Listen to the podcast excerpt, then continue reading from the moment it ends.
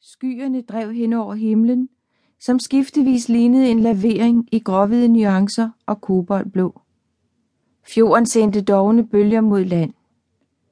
En gang imellem stak solen sine stråler igennem skyerne og forvandlede havoverfladen til millioner og atter millioner af små spejle.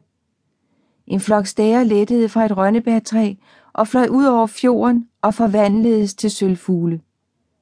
På markerne omkring byen stod sukkerroerne med deres dunkelgrønne toppe i snorlige linjer. Et optog af cirkusvogne trukket af heste trillede ind i byen.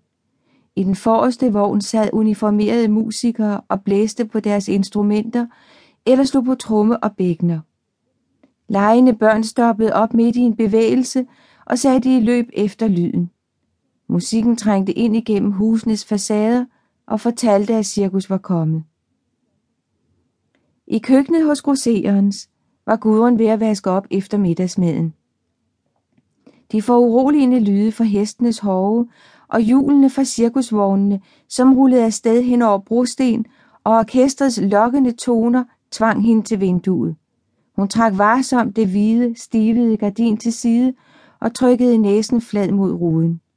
Hun så kun nabohuset og vasketøjet på udhusets tag. Gudrun løftede haspen af og åbnede vinduet og lænede sig ud over karmen. Så åbnede hun forsigtigt køkkendøren og løb ned ad køkkentrappen i firspring og videre ud på gaden. Der stod en kærre, en hestevogn og et enkelt automobil, et par cykler og et par nabokoner i fortrolig snak.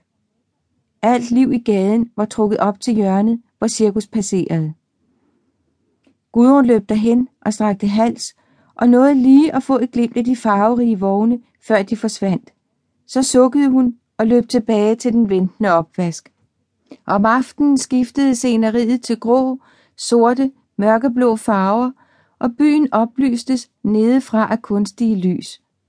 Som et fluepapir trak cirkusteltet den lille bys mange beboere til sig.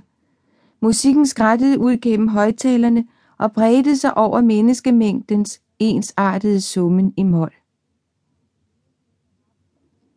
Gudrun havde med rappe og hurtige bevægelser forestået madlavningen, serveringen, oprydningen.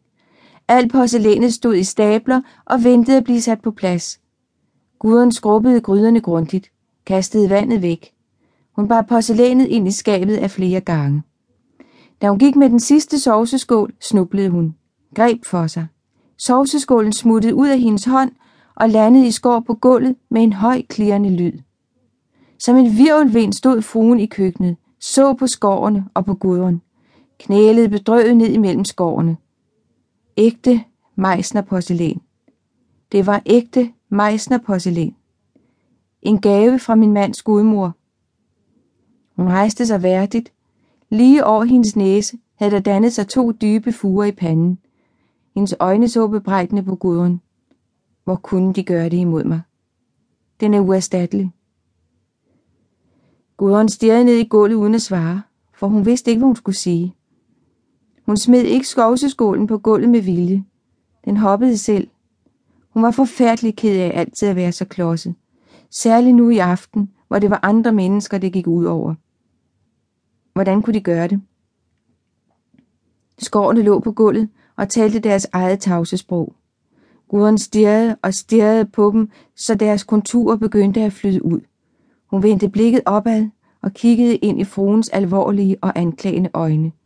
Hun turde alligevel ikke sige, at hun ikke gjorde det med vilje. Jeg trækker det i deres løn, så kan de måske lære at passe bedre på en anden gang. Hun vendte sig resolut og gik ud af køkkenet.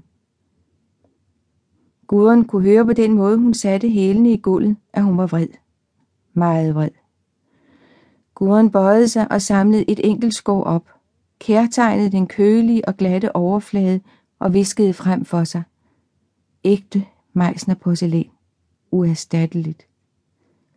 Så lå hun pegefingerens blomme glide hen over den skarpe kant og pressede så efter en pludselig indskydelse fingeren hårdt ned mod den. Fjernede fingeren og jagtog de små røde dråber, som piblede frem. Når dråberne havde vokset sig bristefærdige, satte hun læberne ned over dem og sugede til. Hun fortsatte til fingeren var følelses